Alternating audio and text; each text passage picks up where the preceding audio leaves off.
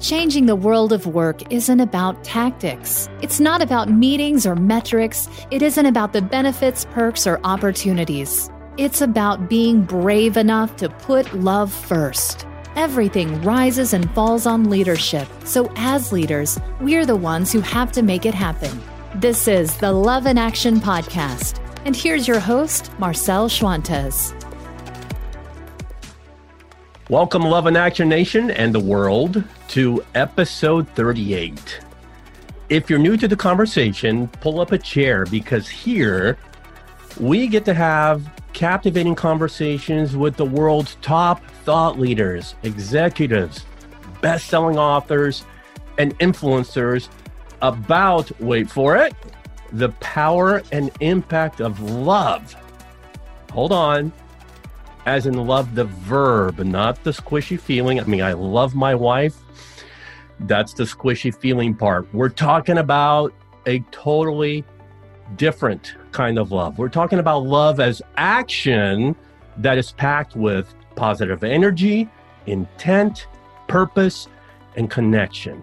Love that empowers people to be and do their very best so that businesses thrive and profit. So love in our weekly conversations is what I call the new competitive advantage. So glad you could join us. So about a year ago, I had the privilege of presenting at an event that many of you listening are familiar with. It's it's caught fire, it's gone global. I'm talking about the Humans First Club. If you're not familiar with the Humans First Club, do me a favor right now. Pause the show, pull up a browser, and type in humans first dot club, humans first dot club. If you see the hashtag HumansFirst floating around social media, this is why. It's because of this worldwide movement to make humans first in the workplace, in business, and in our communities. And Mike Vacanti is the founder of the Humans First Club. And he is back. He's back on the show for the second time. He's, by the way, the first guest to have appeared twice on Love in Action. But this time, he's here to talk about his brand new book, Believership, just released last month. So besides traveling the world, putting together Humans First events, Mike Vacanti is an in-demand speaker and a consultant who advises and mentors C E Os. And in previous executive roles himself, Mike managed mergers and acquisitions and integrated companies with hundreds of millions of dollars of revenues and thousands of people on global teams. He's seen a lot, he's done a lot. So this is gonna be fun because Mike is also a good friend, and I've gotten to know him well, and he is someone I deeply, deeply respect and admire. He's a mentor, he's a kindred soul, and I learn from the man all the time. So it's great to have you back, my friend. Welcome back to the Love in Action podcast. You know, I'm very excited to be here, Marcel. I love every conversation we have an opportunity to share. We've spent great time together live in these events, and um, this is just a great joy to join you here. Mm. Congratulations on the thirty-eighth episode. Thanks, Mike. So much has happened uh, in the last year. last year, year and a half for you. I mean, it's been a whirlwind. So let me start with this. Looking back, what are you most grateful for on this journey? The energy and power and confidence that people are pouring in to my life. Mm. That um, with with each relationship, each interaction, you know, I feel feel fueled in purpose. Yeah. And honestly, Marcel, I feel that love from people. Mm-hmm. And the possibilities that opens up is something I'm truly grateful for. Mm. I'm dying to talk about this book, Believership, but catch us up a little bit first on that recent book launch. You were up in New York City with Claude Silver of VaynerMedia. It was a party. How'd it go? It was amazing. So again, the people that, that showed up. I, I had family with me, which, you know, made it really special. Standing next to Claude, embracing Claude and, and being able to share that moment with her was very special to me. Um, she was there at the very beginning when we were envisioning kind of this Humans First experiment that we were about to undertake. And people from the event, people that I've met over time and, and new people that I hadn't met came together, and, and we just kind of went a little bit deep and explored some of the concepts, but then just celebrated and, and enjoyed the opportunity to, to be in fellowship together. Mm, good. The book is called Believership, The Superpower Beyond Leadership. Mike, why this book? Why now? You know, what really was compelling, Marcel, is, is along this journey, as I was really doing a lot of research of current state, um, and going back on a reflection that, that um, um, actually some work I did um, three and a half years ago when I was coming out of my fifth merger and acquisition and not really knowing what was next, I, um, I, I did a deep dive into what were those experiences and what did other people see or experience. And believership was a, was the, the word and the concept that came out of that, um, that deep dive, and that, um, I hired a coach and we went through a, a deep assessment, and, and that was the summary of the, the information that came back. We achieved so well in those periods of fear, doubt, and chaos because people believed in each other. They believed in what we were doing. And as I've gone through a, a great learning period, the research that really stood out was that we're in trouble. Um, the path we're on right now is neither desirable or sustainable, yet we're clinging to some really old beliefs that are no longer serving us. You know, we're dragging the anchor along, trying to speed up the boat, and, and um, it's not a good situation. Yeah. Okay. So let's get into the uh, understanding what the word actually means. So for people hearing believership, how, how would you define that? When people can bring their, their best selves to the equation, that they can engage with who they are and their ambitions, and by choice rather than command, they attach themselves to a vision, a mission, a person, a leader, and do their best work. But it's a belief in everybody moving together in the best direction. That's really what encompasses believership. And I think it's it, it actually best describes what was going on around some of the best leaders that we like to highlight. Mm. Um, and it's different than a, a bucket of, of traits and, and, and skills and characteristics that we might put together and try to identify a leader. It's actually the action and the belief and, and what happens because of that person. Yeah. We're going to keep peeling the onion back. This is going to be, and for, for our listeners, this is it's going to be that kind of conversations where things are going to start being revealed and it's going to make more sense. So let me touch on the, the, uh, the second half of that title is the superpower beyond leadership. So we know superheroes have superpowers, right? Thor has his hammer. So what are the superpowers of believership? Yeah, you know, and I play on that mythical thing, right? Because again, I think that the way we try to identify or isolate or or um, um, contain what a leader is is kind of a flawed myth. And just like the superhero comic books, those are myths, right? And and those are actually flawed characteristics. And um, and there's a whole thing about a superpower that uh, you know, superhero that. You know, they, they have struggles. They're kind of lonely. And so, you know, some of that was in play there, Marcel, but I call it the superpower beyond leadership because if we get out of the thinking of the traditional patterns and the traditional um, beliefs of what leaders are, we actually find the superpowers of all human beings. And it's innate to each individual, and they're not the same. And when we combine them, it truly does become something more powerful than isolating to any one individual. Um, so it's there's a lot at play there. Okay, so there's people listening that may be subscribing to the traditional beliefs of what leaders are. So let's kind of put them on the spot a little bit. What what, what would you say those traditional beliefs are?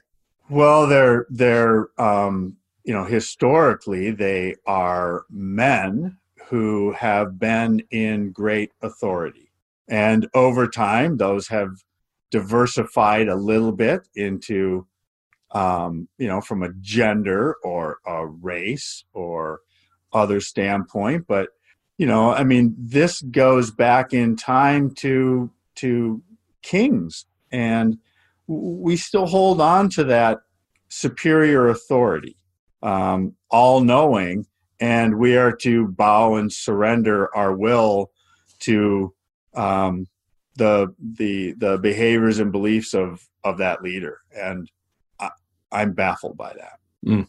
Mm. Mike, one of your famous sayings is that we need to shift from extracting value to creating value. I, I mean, I, I've heard you say that numerous times. It's in the book. You it's you speak it often, even in your posts on LinkedIn. But that's because you saw it firsthand, how value was extracted in your experiences at the highest level, human beings being exploited for profit. I mean, you were there shoulder to shoulder with some very successful leaders, right, through those M and A, uh, mergers and acquisitions. And you walked away from it all because, and here's my assumption, tell me if I'm right, because their belief system about leadership and how to do business did not align with your belief system. Uh, yeah, that's absolutely true. Um, you know, I've been through five mergers and acquisitions because I didn't stick around for one, two, three, or four. And um, and those choices were made because I was not aligned with the philosophy of the leaders, or they recognized that I wasn't aligned. They asked me to put, to capitulate, and and and I refused. Um, I always felt that instead of becoming what they expected me to be, or become one of them, I could never figure out why they didn't want the best of me. Um, And that's what I really think creating value is, helping people understand how they continually progress to be their best selves, rather than become the version of themselves that somebody else willfully imposes on them. And the extracting value, you know, what discourages me or disgusts me the most is how willing we are to discard people. And I see it a lot in mergers and acquisitions. Um, we look at the cost of people, sometimes in a role or in a group of people. And for bottom line gain, which is very short term, we will destroy our willingness to destroy people's lives for a short term gain that will end up in very few or one person's pocket is just bad behavior. Mm. So we have to make the assumption that people in these autocratic, fear-based management structures aren't inherently evil, and that they're good human beings. Maybe they're good parents and spouses, and that many maybe do have a genuine desire to change. So why can't they? I mean, what's in the way, Mike? I think a lot of it is learned. Um, I think that uh, as people progress in their career, and I know that the temptation has been there for me. It it can be hard to resist. So, you know, Mike, come join us now, and here's your pile of stock options, and here's your big salary, and this is the bonus structure, and and this is what we're going to um, accomplish together. And then along the way, if I want to step into another level with and and keep progressing up the the chain, I think that each one of those promotions, Marcel, becomes like passing through a toll booth, and and we're almost forced to give up a little piece of ourselves to take that next step. And and while I think everybody is is innately good, that as we progress through that forced journey, um, we have to give up little pieces of ourselves, little pieces of our hearts. There's parts of us that become ignored or darkened to get to the top. So while innately they are good people, I think they've had to turn off some of the best parts of themselves. And interestingly, there's evidence of that, right? We see executives that hit that level of burnout. And oftentimes it's because who they truly are as an individual, who they need to be in an acting role, are very far apart. And, and that gap starts to break them. Mm. And the evidence is there, Marcel. I mean, the, the average tenure of a Fortune five hundred C E O, five years. It's declined. So that was the, you know, twenty seventeen number. So twenty thirteen, it was six years. You go back a little further, it was seven and a half. So the evidence is saying, again, we're we're on a path that is not sustainable, where I think the sacrifice and those pressures um, start to take a toll, that we're not allowed to rise into those ranks carrying our best selves. We have to capitulate to some expectation and model. And I think there's a breaking point in that. Mm. So I want to explore the extracting value comment a little more in depth. What's a good example of how leaders extract value, even outside of a merger and acquisition environment? Let's say even, I mean, because I know that it's it, it happens in startup environments, it happens in nonprofits, it's everywhere. So what would be a good example of, of how they extract value?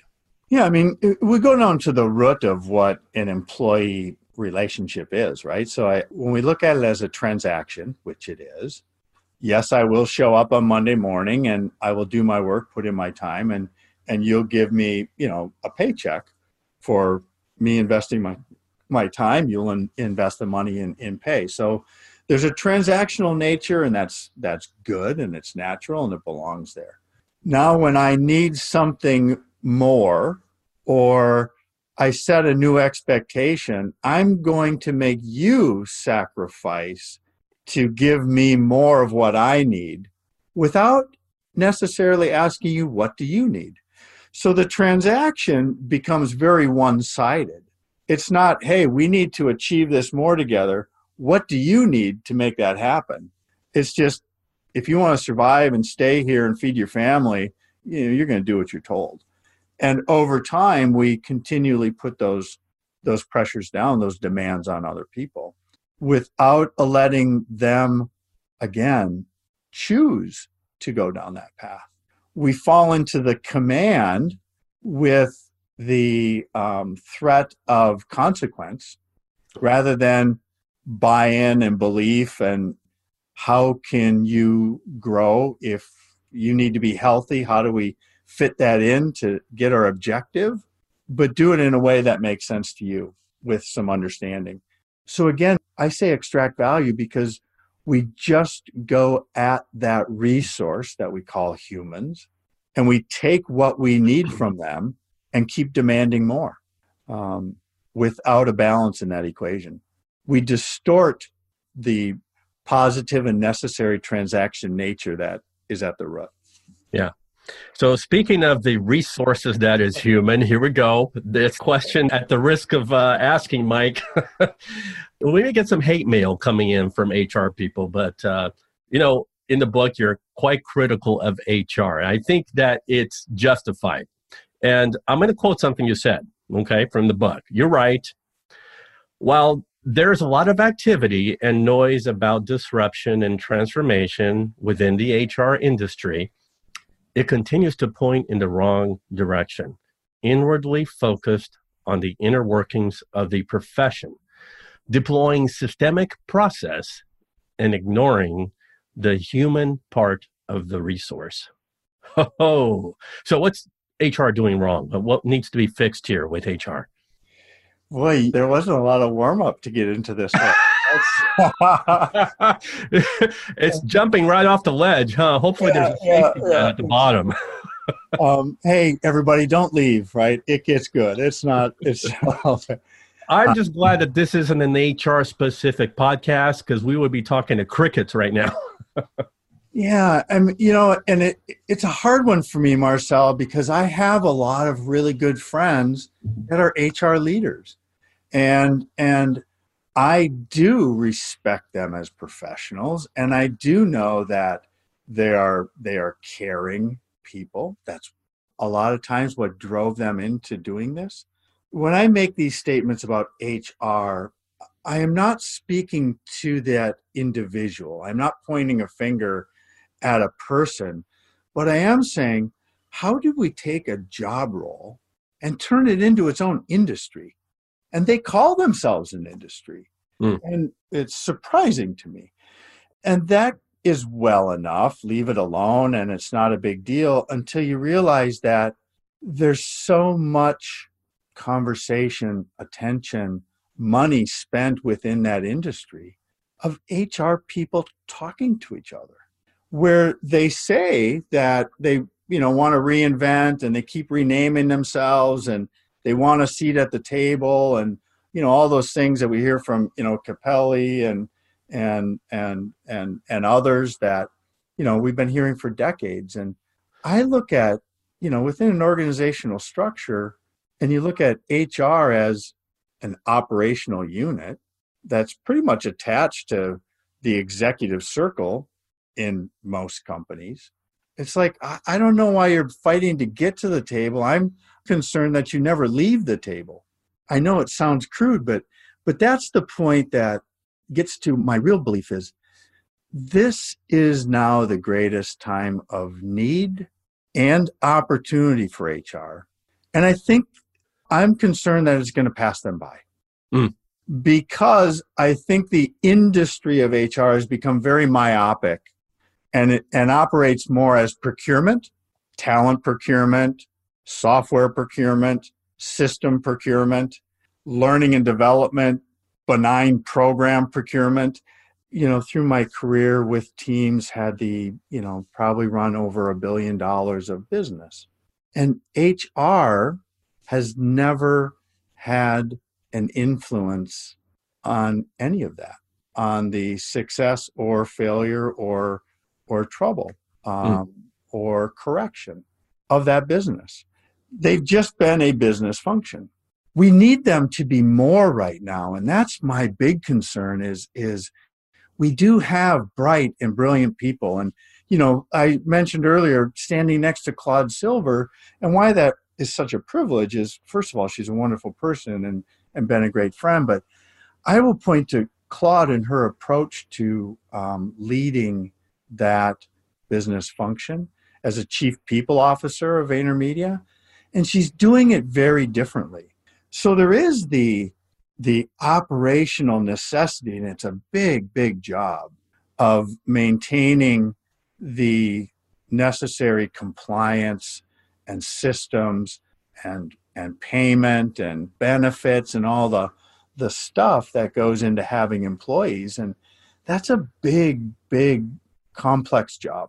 But when we talk about actually elevating people through their professional journeys, or enabling the best people to come through, or now we're seeing, you know, mental and physical health challenges that are accelerating, we can't keep doing the same things we're doing and expect different results.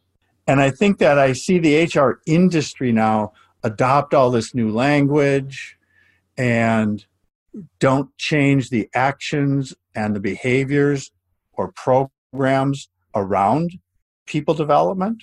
And that creates a greater gap, which is going to lead to more stress. And I just have a great concern that until they get out into the business, they won't have the impact to affect the health of the people and the productivity and growth of the business. Yeah. So it's not necessarily throw away all of the procurement stuff that they are doing, which is still very much part of their job, but it's adding another layer, which we see Claude doing, which it's no coincidence that Claude is the most recognizable chief people officer in the country, if not the world, I think that that's the aspiration for, for H R, to go in the direction that Claude Silver has carved, that, you know, to, which is to care for human beings at work. She still does all the H R stuff. She does all the talent management strategy, right? Absolutely. Yes, absolutely. And, you know, we mentioned Claude, and that's very known to us, our friend, and to many others. I think there's a growing group of very strong voices that that are moving the ball, that that recognize that things need to change.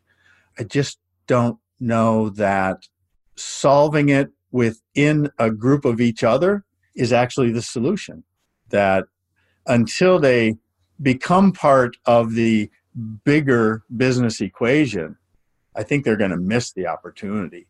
And going to a software conference and, and talking to other H R people is probably a behavior that needs to end. Mm, okay, so let's make this part of the conversation redemptive and empowering to H R. Spin it in a way that they can say, oh, you know what, Mike has a point. We need to change this. What would be your ultimate hope for H R? That the goodness of empowering people and helping them become their best actually finds the path into those people, that that relationship becomes engaging. And I'll give an example, Marcel. Um, so in a large organization, I had a H R representative that was assigned to be the H R partner to my business unit. That person was always outside of the business unit. You know, we were supposed to allow them in, which we did, and they sat in meetings, and, you know, there was structure put around that to how we interact, but they never became part of the business. They didn't know the business. And what happens is that role, you know, kind of just gets tolerated, not embraced, because they aren't bringing any value to the team. It's a reporting channel. Um, and that's really what it represents, is it's just a reporting channel back to the compliance group. And mm-hmm. the opportunity there is that person actually functions within the business unit with awareness of what's going on. Like, I could put together a bunch of different structures as experiments and pilots and, and go about that. And I think we can make dramatic change very quickly. The real essence to this, Marcel, is to adjoin H R to the periphery of the company. Mm. So, you know, if we take what we look at a bureaucratic or a hierarchical structure, and we always go top down, and we say, you know, how can we get that goodness all the way down to the, you know, to the masses of the of the people?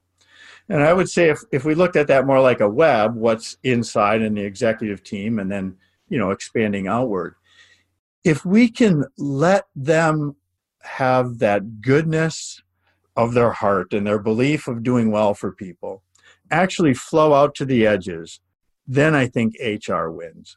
Mm. And I think H R gains the influence that we need them to have. But they also have to let go of some of the beliefs that they're operating with now. And there's talent acquisition pieces to that. If you don't turn off your A T S system, please go re-toggle it, because the barriers that you put up are keeping the best talent out of your company, not bringing it in. Um, I've helped companies go through that.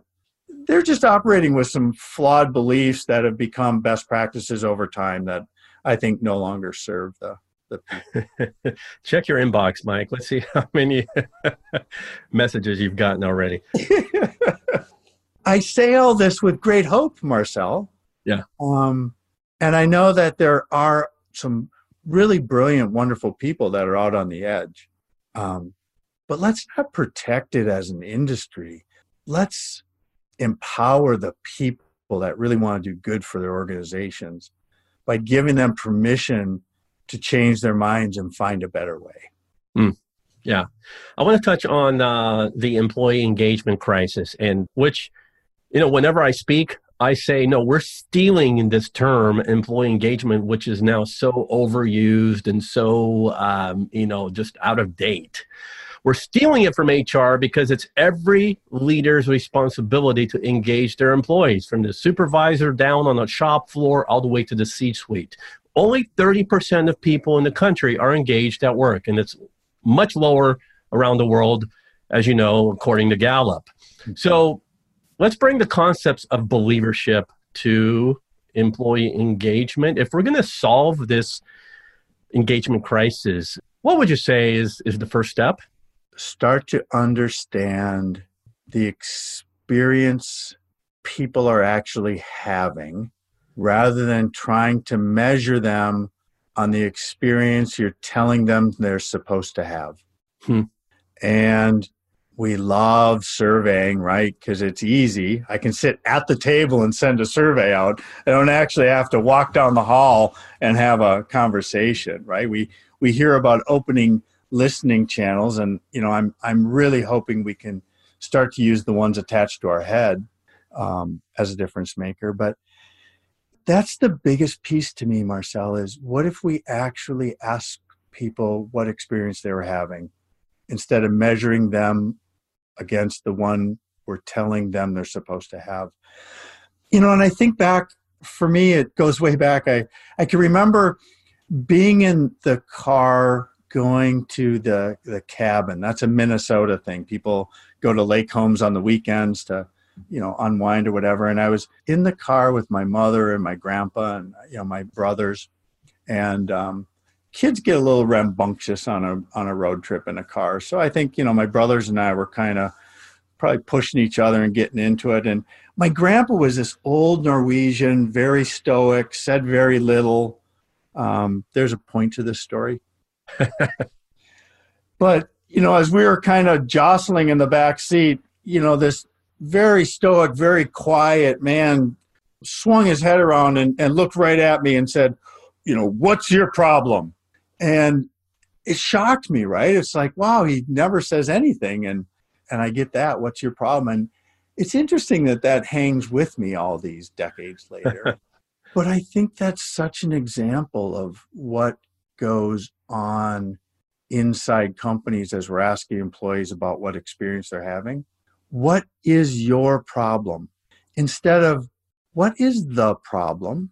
What's the problem going on in the organization that you as an employee are experiencing that we can understand and listen to and perhaps address, rather than we've told you what it's supposed to look like, what you're supposed to do, what you're supposed to be feeling, what you're supposed to be experiencing.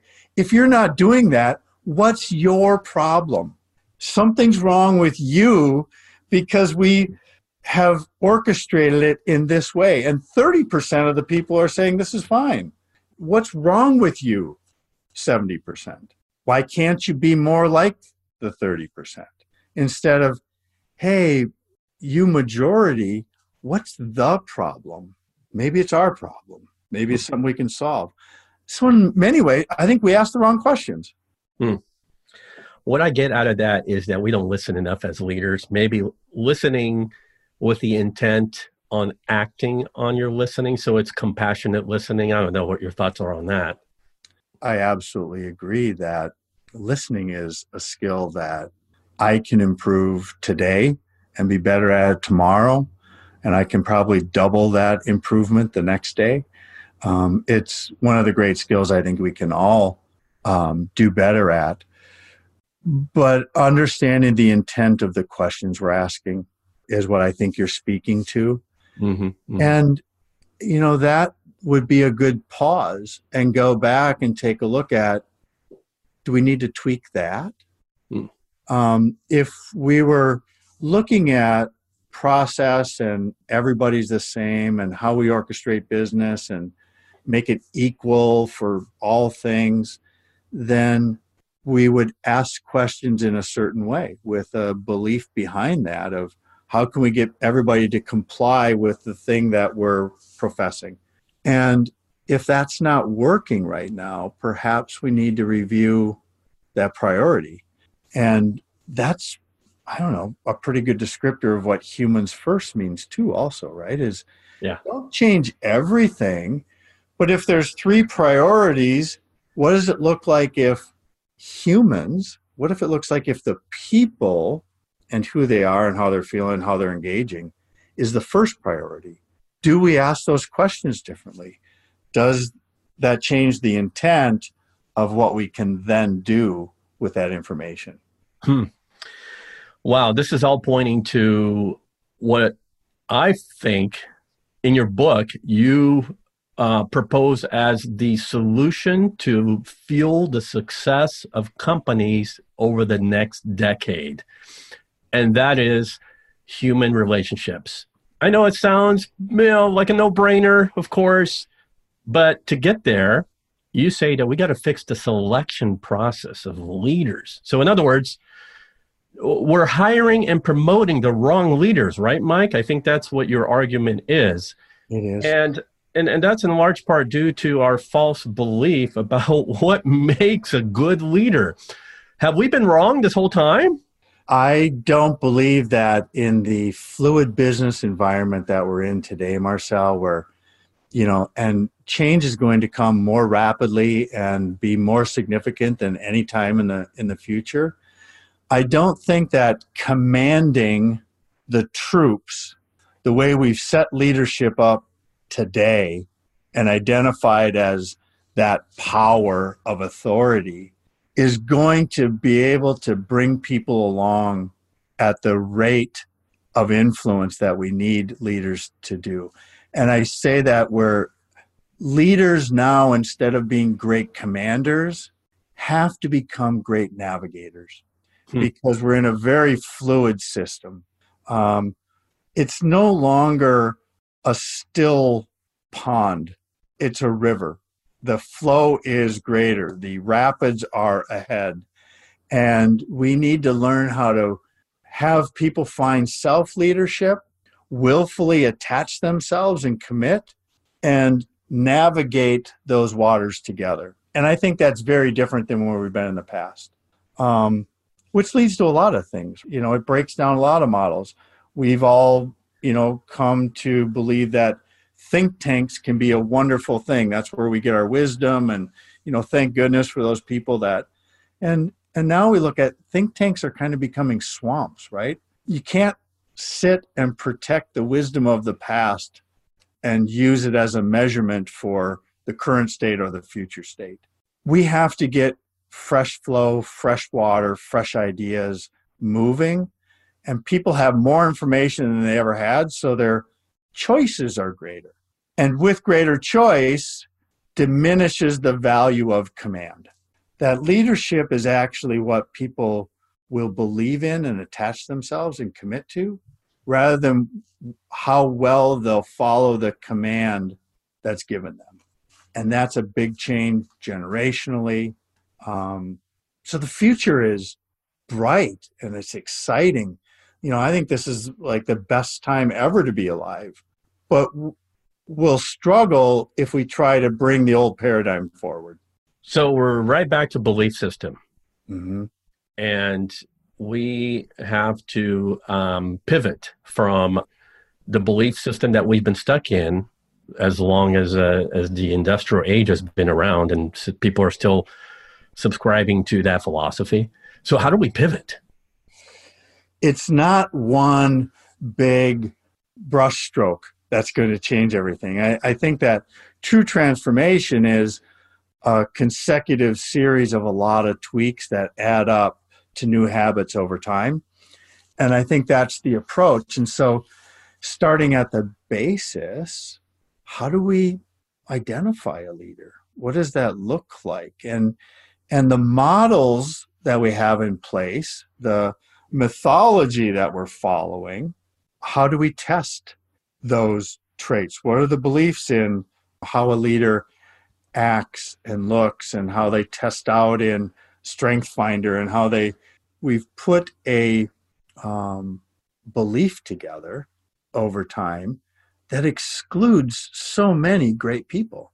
Mm. If we hear, and we know that we, you know, companies put, they invest and they put a lot of effort into diversity and inclusion.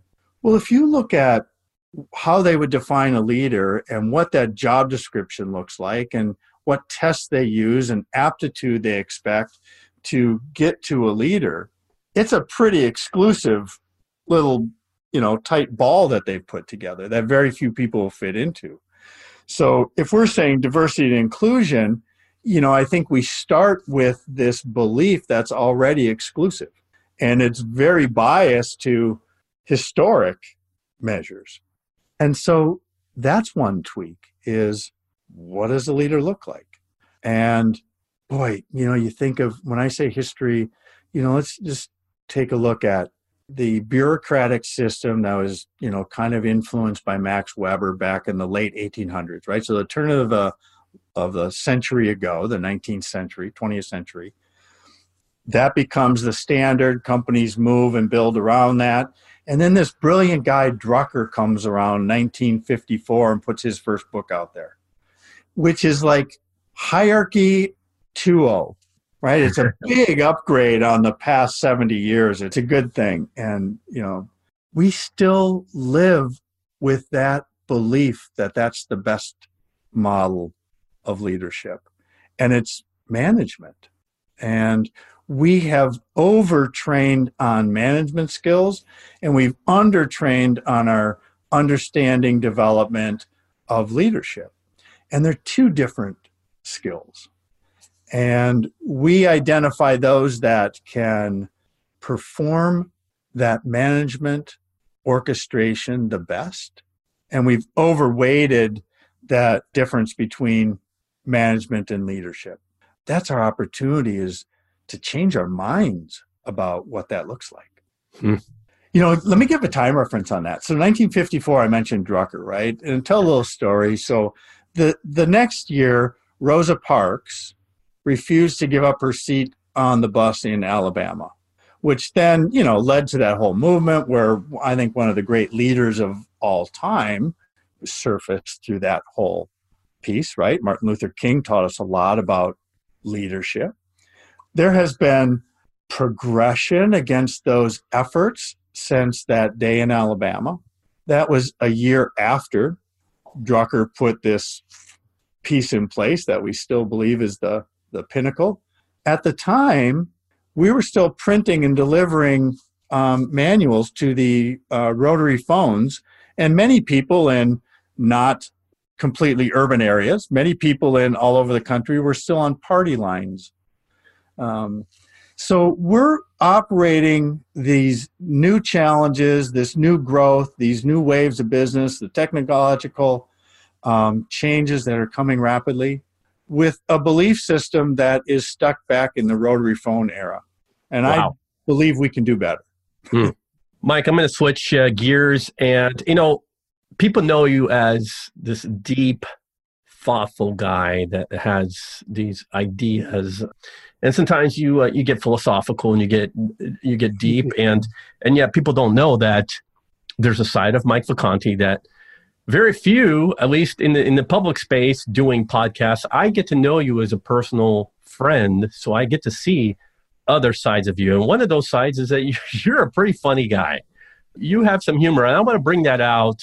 out of you. And uh, so the context of bringing out your humor is actually in the form of a story that you shared with me. And I wish it made the book, but it didn't. But you shared this with me over the phone the other day that takes you back to your days in the corporate grind. And you kind of harp on best practice and how sometimes best practice gets in the way of what you call best possibility. And you have a story, a funny story. You want to share that about how you and your team sat in a conference call and you basically you had to go through the motions of this call because of its best practice. And you decided, we're going to have some fun with this. Yeah. Well, thank you for bringing that up. I mean, yeah, there there is a lighter side. I like to play. I like to have fun. And given the opportunity, people will amaze us. And so if we create an environment where people are are are bringing their good energy, they'll do better. And and so, you know, through one of the mergers and acquisitions, Fujitsu was actually the company that bought us. And and they had, a, a you know, very strong methods to everything, um, and how they manage calls and sales and how we manage projects and change management. And you know, we all had to learn methods on how to do each thing. Well, we had a, a team that was performing really, really well. And part of the best practice that was being forced on us now was to do this upstream reporting. And it was really a justification of, should we keep investing in your initiatives? And so there was some assessment and gamesmanship to it.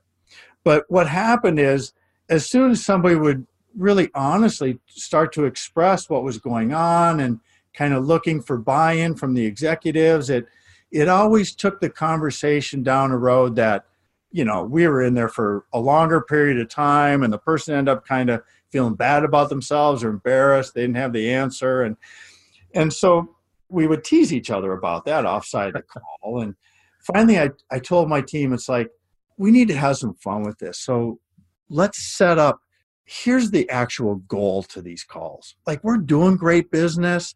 This is kind of a distraction.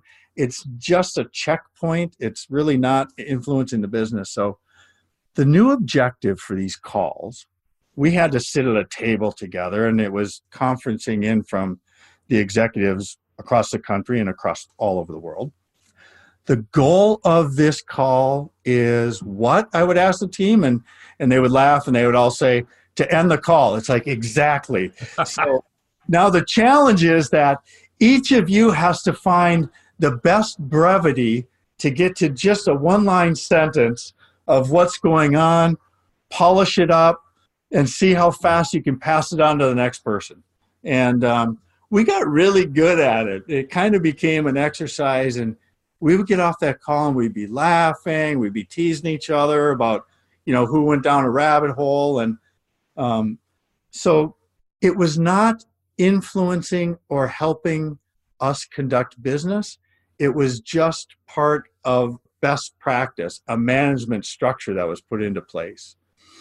So the best thing to do is, we had to participate, but let's goof around, have some fun with it, and let's not let it distract us. Let's just have some fun with this mandatory thing. Um, and I think best practices becomes a lot like that, Marcel. Oftentimes we do it because it's been a selected way to do something, and we're just telling people it's the best practice because we don't want questions. Mm. Instead of, how could we do it better? How can we seek best possibilities? And it's such a common term, right? Um, I was asked to submit a speaker profile or a, respond to a, a, a speaking inquiry. And they sent me the list and said, these are the eleven best practices we're going to be discussing on this one topic. So pick one of those that you would like to talk to. I paused just like that, and how do I throw this back? And but eleven best practices, find one you want to talk to, and we're going to score you if you can do that. Well, the reality is, if there's eleven, then there really aren't any, are there? Right. If it's best, wouldn't it be one? Like, if it's three, you don't have a best practice. eleven is absurd. But pick one and then go deep on that. It's, so I, I chose not to respond to that. But I think we do that in business a lot. It's like, well, tell me the best practices for that. And we teach it because it's compliant, it is consistent, but it's not necessarily best. Mm. I just love that that story that uh, you guys chose to play with the whole going through the motions by choosing to, let's play this game. And the, the, the object of the game is to end the call. Yeah. And you were as brief as possible in your responses. Yeah, we set a clear objective. What's the objective? Let it end. Make it end. Let's put the book aside a little bit, Mike, and, and touch on Humans First Club. So in your wildest dreams, did you ever think it would reach this magnitude? No, I didn't. I mean, I I heard the call from people that there was a hunger for this, that there was this belief that we can do better. And there's so many ideas and theories and things I was reading and research I was looking at and some brilliant thinking. And the idea, Marcel, was just, let's just get people in a room and ask them what's going on. You know, I talked about listening channels. Well, what if we use the ones attached to our head? What would that yield? And, you know, I was fortunate enough to have some really amazing people near me, with me, to start along that journey. you know, the first one, New York, the second one in Seattle, where Renee Smith participated. And I learned so much from Renee. And, you know, she ended up introducing me to, to you, thankfully, um, coming out of that. And then we were got to be together in, in L A and, uh, and Chattanooga. But it's, you know, it's built around all of these really loving, caring people who believe we can do better than we're doing today, that operate with, with hope and, and compassion. And I was willing to let it fizzle or fall aside if that was its fate, or be willing to step in and continue to put the effort in to serve it as it grew. And um, I didn't know where it would go. I did make a decision not to turn it into a business, to let it be something that we could all kind of share and participate and bring into our lives and bring into the lives of others. But now that it's coming, you know, into its second year, it's expanding faster than I would have anticipated, which is, you know, making me rethink and expand my thinking around it, because I want to continue to let go, let it multiply, and and keep putting it into the hands of, of more people. Yeah, yeah. And I'm going to touch on where it's going next, but let me jump in and have you uh, kind of reflect on all of the events. How many have you had so far, Mike? There were eleven events between October of eighteen and November nineteen. Okay, so of all those events and everything that has happened, I saw breakthroughs uh, in Chattanooga, both L A and Chattanooga. I saw people shift. Mm-hmm. So of all those experiences, is there a moment for you that really sticks out? You know, in each one unto itself, there there were those moments of, oh my gosh, this is actually happening. And I'm not sure why I'm surprised that it repeated eleven times. Mm. And because we didn't take a roadshow out, Marcel, right? I mean, each event had a unique group of people attending in, in those cities with, you know, a myriad of backgrounds. And we had different speakers at each one that were in, infused in the dialogue to, to kind of get things moving. They were facilitated differently. We used even different formats for those discussions. And, and every time, people came away sharing an unbelievable amount of energy. There were tears, but the number of people that have come away saying it was life-changing is, it, it still strikes me as kind of amazing. Really, I mean, it, it's beautiful, but each time was that moment in the event, or those moments in the event where the energy was just at that level where people were captivated and engaged, and And people started sharing what, you know, was kind of holding them back, or what they've been holding inside for a long time. And and we learned from each other, and um, bonds were built, and that's helped build community and relationships. And, you know, there really is love flowing through that, Marcel, and it's starting to expand. Yeah, yeah. One of the uh, things I remember from the Chattanooga one was the, you know, there were a couple of people in there that they came in with the posturing and the posing, thinking that this is the norm for how you conduct yourself. You know, you put on the mask as you walk in your work establishment.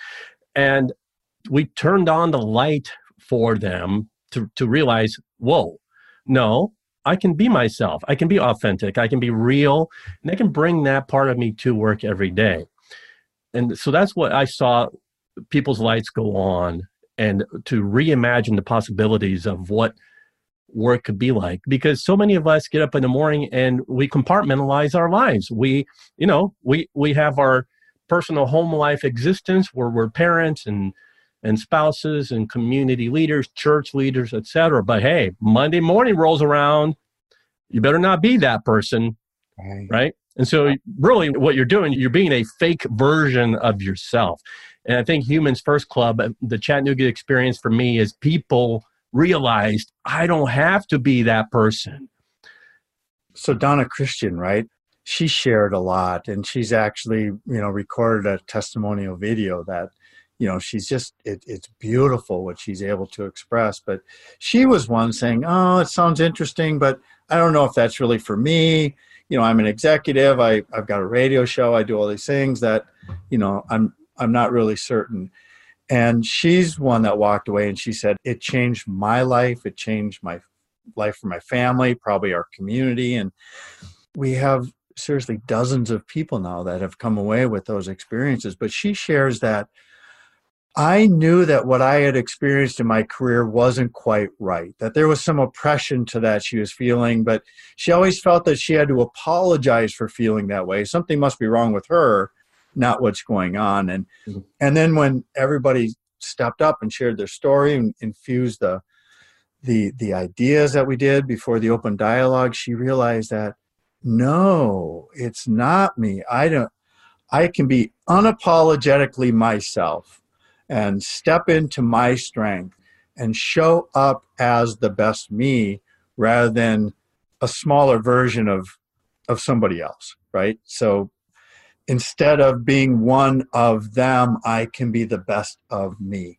And, you know, that has been really consistent. And it's, you know, it's amazing, Marcel, because it's people twenty years old to seventy years old, and it's men and women and all races and, you know, all faiths and different roles.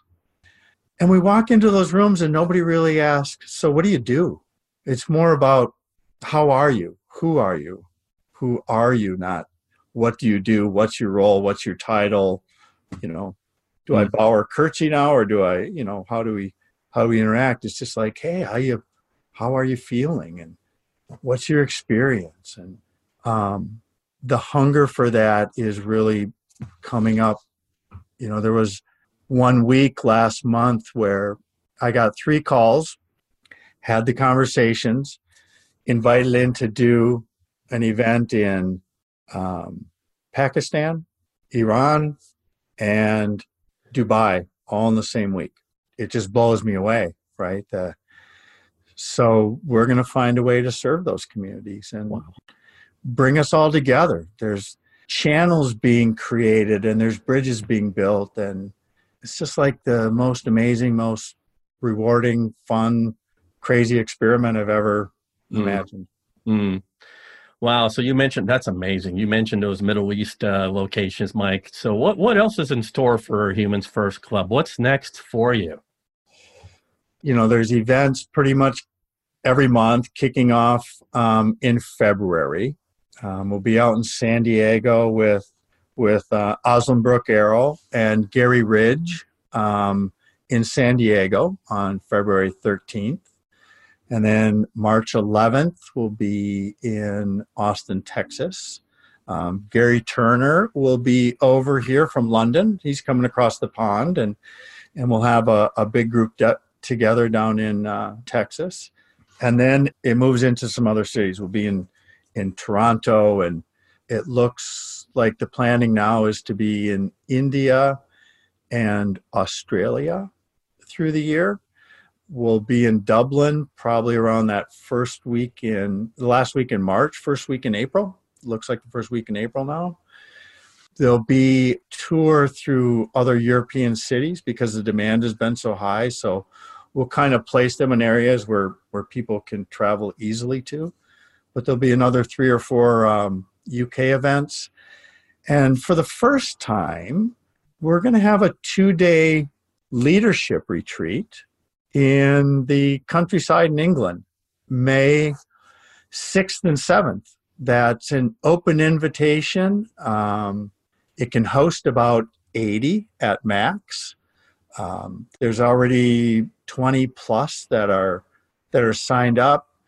You know, these are set up as really affordable, um, accessible um, events. So really listening to the demand and um, trying to serve that and letting it expand and, and, you know, let everybody come in and take leadership and let it go in the direction that it's supposed to go without being prescriptive or orchestrating that. Um, as long as I can stay out of the way, I think everything will be just fine. Even if you're in the way, Mike, I think things will still be fine. Thank you.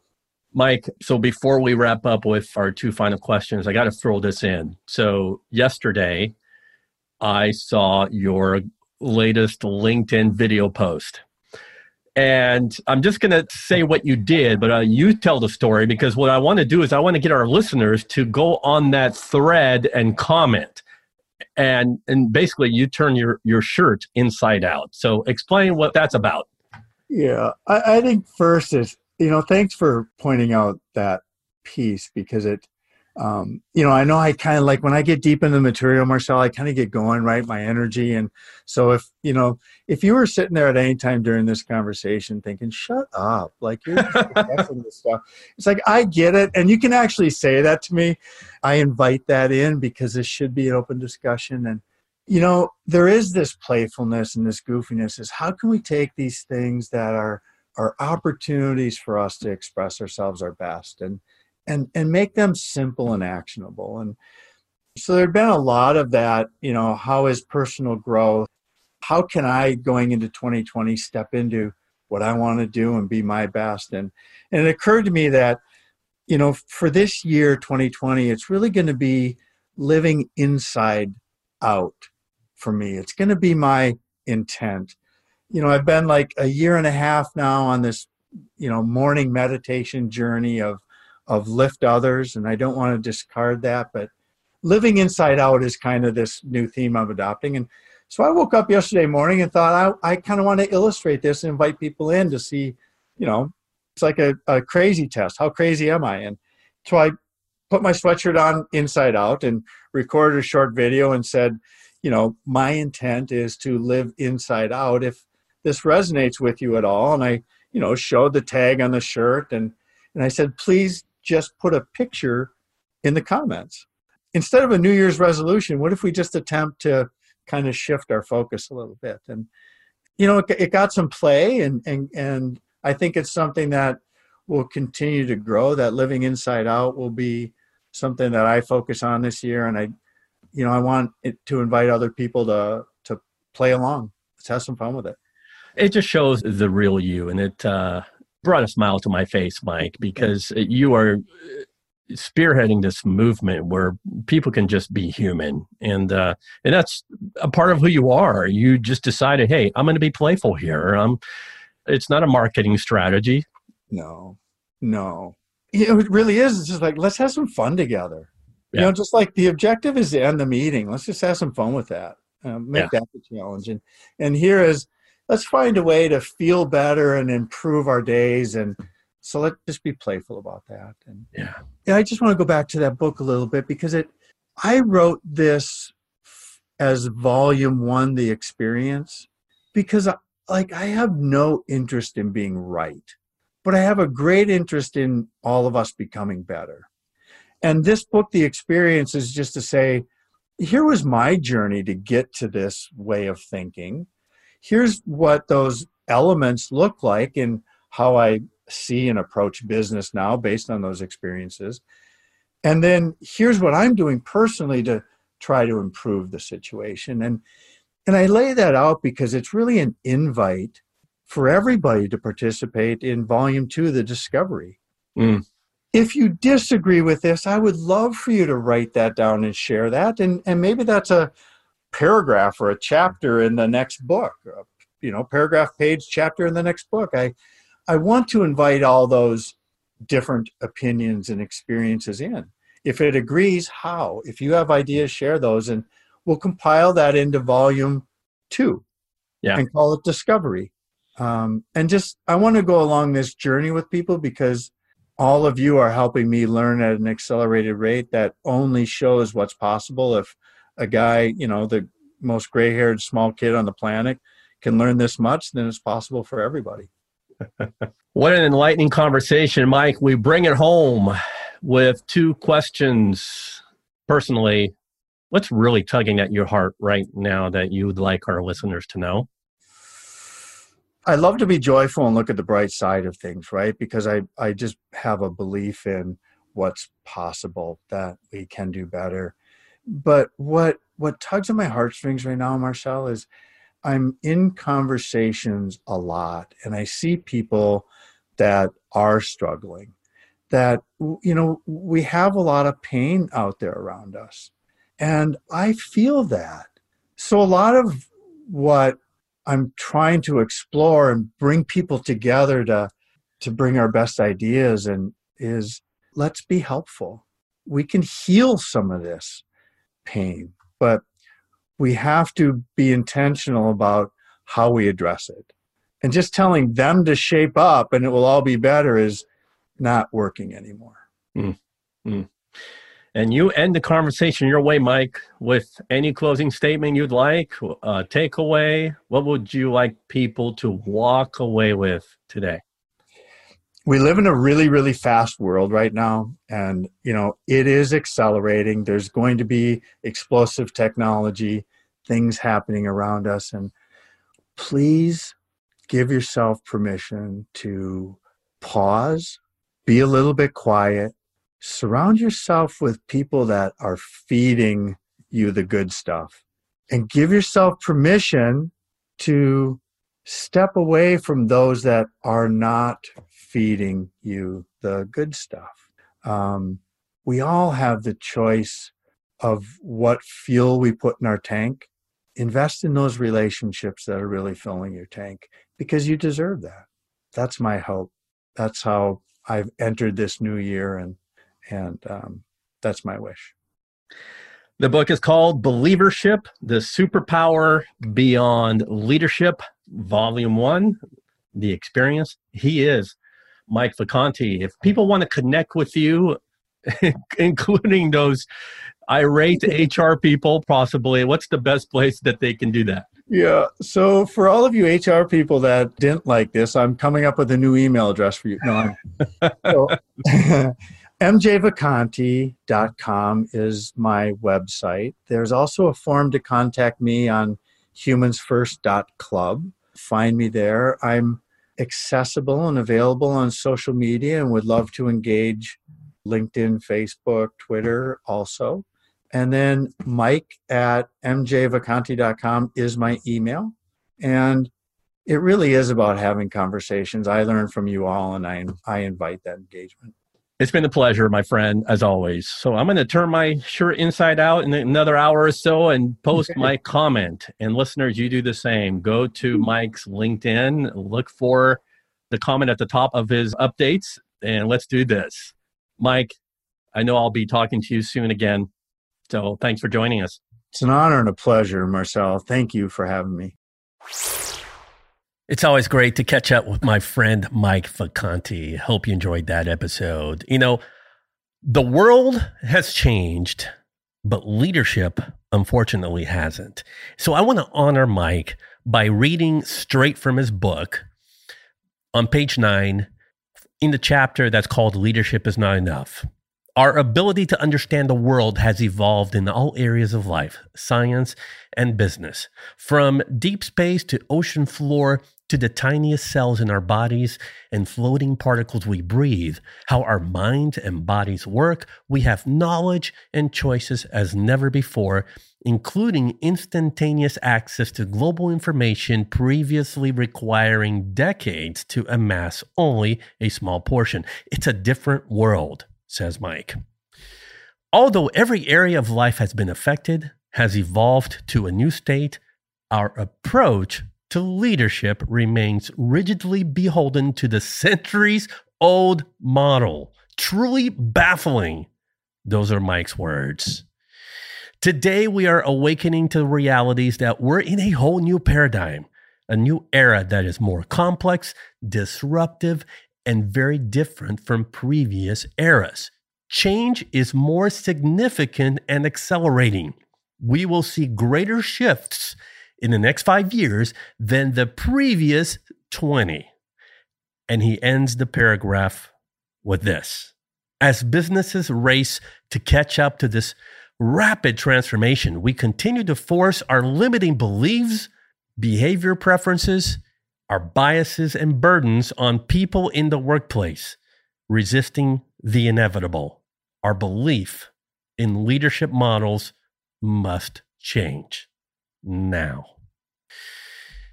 Thanks for joining us, Love in Action Nation. I'm grateful that you are here.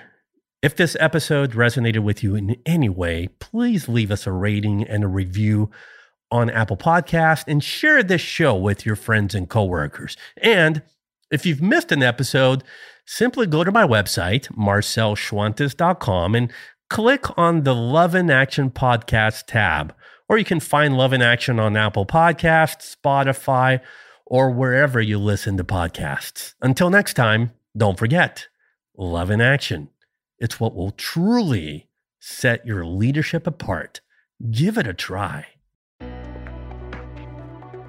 Hey, Love in Action Nation. If you're enjoying the format of the show and the topics we talk about, and you want to bring this conversation to your company event or conference, I would love to explore the possibilities. Whether it's speaking or moderating a live discussion or a Q and A panel, or even producing a series of podcasts before and after your event, let's talk.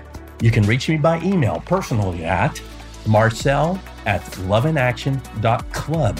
That's Marcel, M A R C E L, at love in action dot club.